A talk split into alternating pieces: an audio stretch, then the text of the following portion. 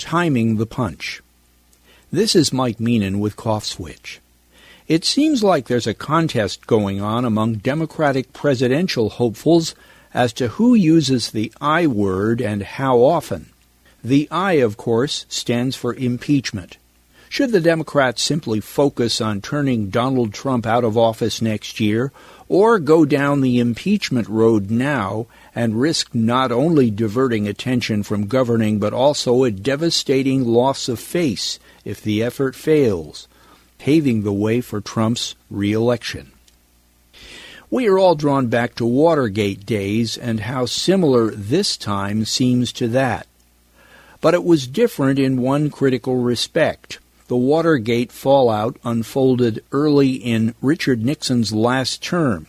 It took a full two years to make the case for impeaching him.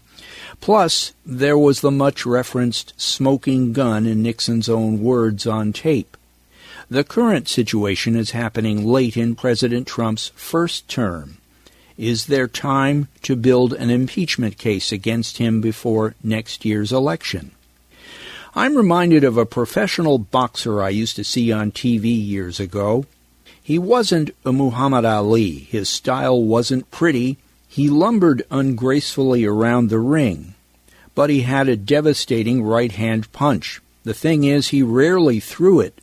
Few opponents survived the match when he did, but all were afraid of it and kept a respectful distance. The boxer knew he could be patient and wait for the right time to throw it. If the impeachment punch were thrown today, it's a given that it would fail, in spite of what's already on the record in the case of this president. The votes just aren't there in the Senate for it to succeed. But the vote isn't being taken today. It doesn't have to mean, however, that impeachment is off the table. Opponents of Trump can continue building a case not only for the Senate, but for the court of public opinion. It has to be so overwhelming a case that Trump supporters finally realize the game is up. Now for a little metaphor mix. In my garage there are a lot of tools. Most were there long before I moved into this house. I'm not especially handy, but if a fix-it problem comes up, I am pretty confident that I can find something in the garage that will help me solve it.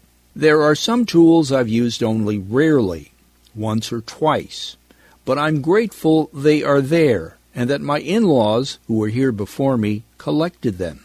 Impeachment is like one of those tools, or to return to the original metaphor here, that feared right-hand punch that is still available when and if it's time to throw it. I'm Mike Meenan.